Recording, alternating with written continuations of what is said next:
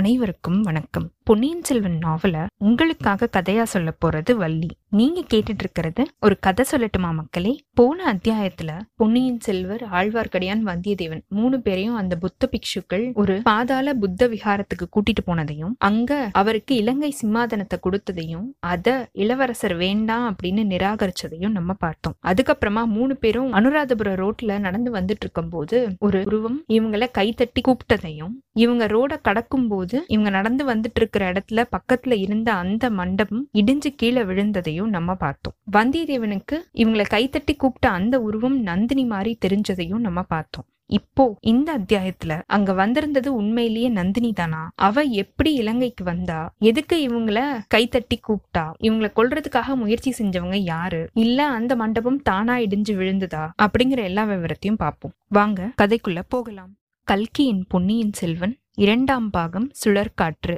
அத்தியாயம் முப்பத்தி ஆறு தகுதிக்கு மதிப்பு உண்டா? இளவரசரும் நந்தினியும் நின்னுட்டு இருந்த அந்த இடத்த நோக்கி வந்தியத்தேவன் வேகமாவே நடந்து போயிருக்கான். அவன் அந்த இடத்த அடையறதுக்குள்ள அவனுக்கு கொஞ்சம் சந்தேகம் உண்டாயிருக்கு. இவன் நந்தினி தானா? பழவூர் ராணிக்கு உரிய ஆடை ஆபரணங்கள் எதையுமே காணோமே. சன்னியாசினி மாதிரி தானே இவ ரொம்ப எளிமையான உடைகளை உடுத்தி இருக்கா முகம் நந்தினி முகம் மாதிரி தான் தோணுது. ஆனா ஏதோ ஒரு வித்தியாசம் இருக்கே. அது என்ன? இப்படின்னு வந்தியத்தேவன் யோசிச்சுக்கிட்டே அவங்க நின்னுட்டு இருந்த அந்த இடத்துக்கு போயிருக்கான். அந்த பொண்ணு அந்த ரோட்டோரமா இருந்த வீடுகள் ஓரமா போய் நிழல்ல மறைஞ்சு போயிட்டா. வந்தியத்தேவன் பரபரப்போட அவளை தொடர்ந்து போறதுக்கு பார்த்திருக்கான். இளவரசர் அவனோட கைய பிடிச்சு தடுத்து நிறுத்திட்டாரு. ஐயா அந்த ஸ்திரீ யாரு? பார்த்த முகமா தோணுதே. அப்படின்னு அவன் கேட்க இதுக்குள்ள அங்க வந்து சேர்ந்த ஆழ்வார்க்கடியான் இந்த ஸ்திரீ சோழ நாட்டோட குலதெய்வமா தான் இருக்கணும். அதோ பாருங்க நாம அந்த சமயம் அங்கிருந்து நகராம இருந்திருந்தோம் அப்படின்னா இவ்வளோ நேரம் புத்த பெருமானோட சரணங்களை அடைஞ்சிருப்போம் அப்படின்னு சொல்லியிருக்கான். திருமலை சுட்டி காமிச்ச அந்த இடத்த எல்லாருமே பார்த்திருக்காங்க. அங்க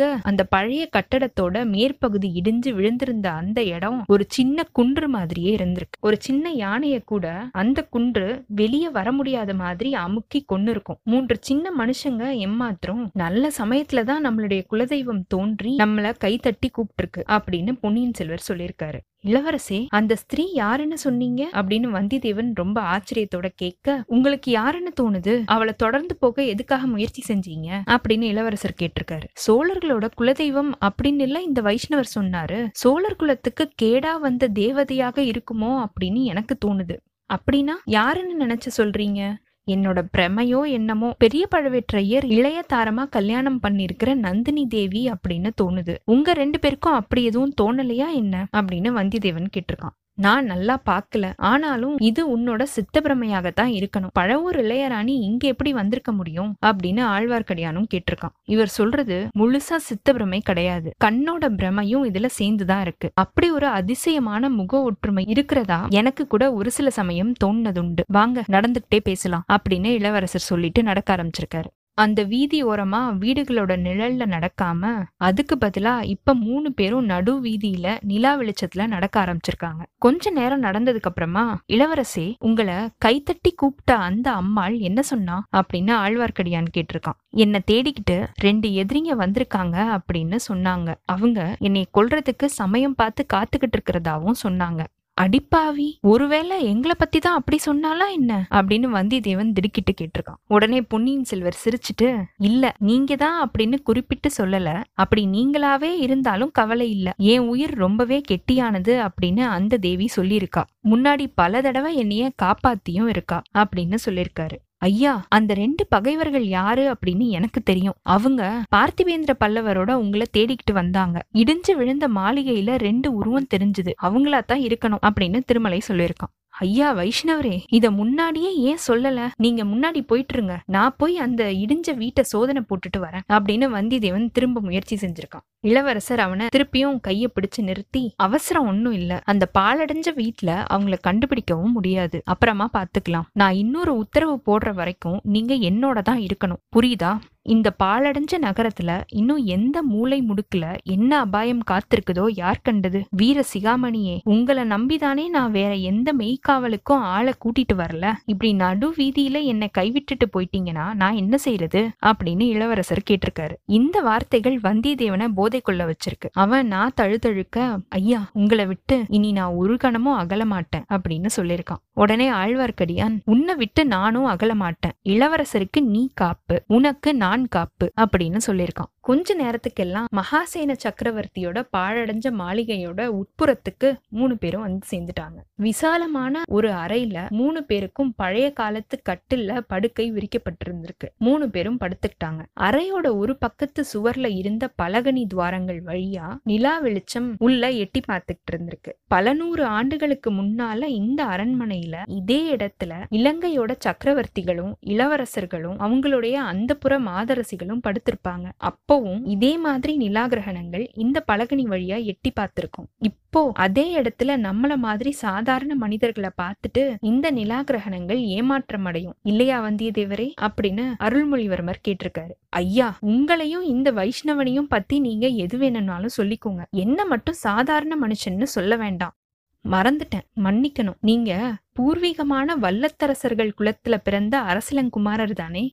ஆமா ஐயா ஆமா. என்னுடைய மூதாதை ஒருத்தரை பத்தி ஒரு புலவர் பாடி இருக்கிறத கேட்டா இந்த வீர வைஷ்ணவர் பொறாமையினாலேயே புழுங்கி செத்து போனாலும் போயிருவாரு. போனாலும் போகட்டும். திருமலை நல்ல தமிழ் அபிமானி. பல்லவ குலத்து நந்திவர்மன மாதிரி தமிழ் பாடல்களுக்காக உயிரை கொடுக்கவும் தயங்க மாட்டாரு. அதனால அந்த பாடலை சொல்லுங்க கேட்கலாம். அப்படின்னு இளவரசர் சொல்ல கொஞ்சம் தயக்கத்தோடைய வல்லவரையின் இந்த பாடலை சொல்லியிருக்கான். என் கவிகை என் சிவிகை என் கவசம் என் துவசம் என் கரியீது என் பரியீது என்பரே மண்கவன மாவேந்தர் வாணன் வரிசை பரிசு பெற்ற பாவேந்தரை வேந்தர் பார்த்து. இத கேட்ட பொன்னியின் செல்வர் திருமலை நீ தமிழ் புலவனாச்சே இந்த பாடலோட பொருள் என்ன சொல்லு? அப்படின்னு கேட்டிருக்காரு. ஐயா என்ன பரிசோதிக்கிறீங்க போல? சரி இருக்கட்டும் இதோ சொல்றேன். மாவேந்தர் வாணரோட அரண்மனை வாசல்ல சிற்றரசர்கள் நிறைய பேரு ராஜ தரிசனத்துக்காக காத்துக்கிட்டு இருந்திருக்காங்க. அவங்களுக்கு சில தரிசனம் கிடைக்கல. ஏன்னா பாவேந்தர்களாகிய கவிராயர்கள் முன்னாடியே அரண்மனைக்குள்ள போயிருந்திருக்காங்க.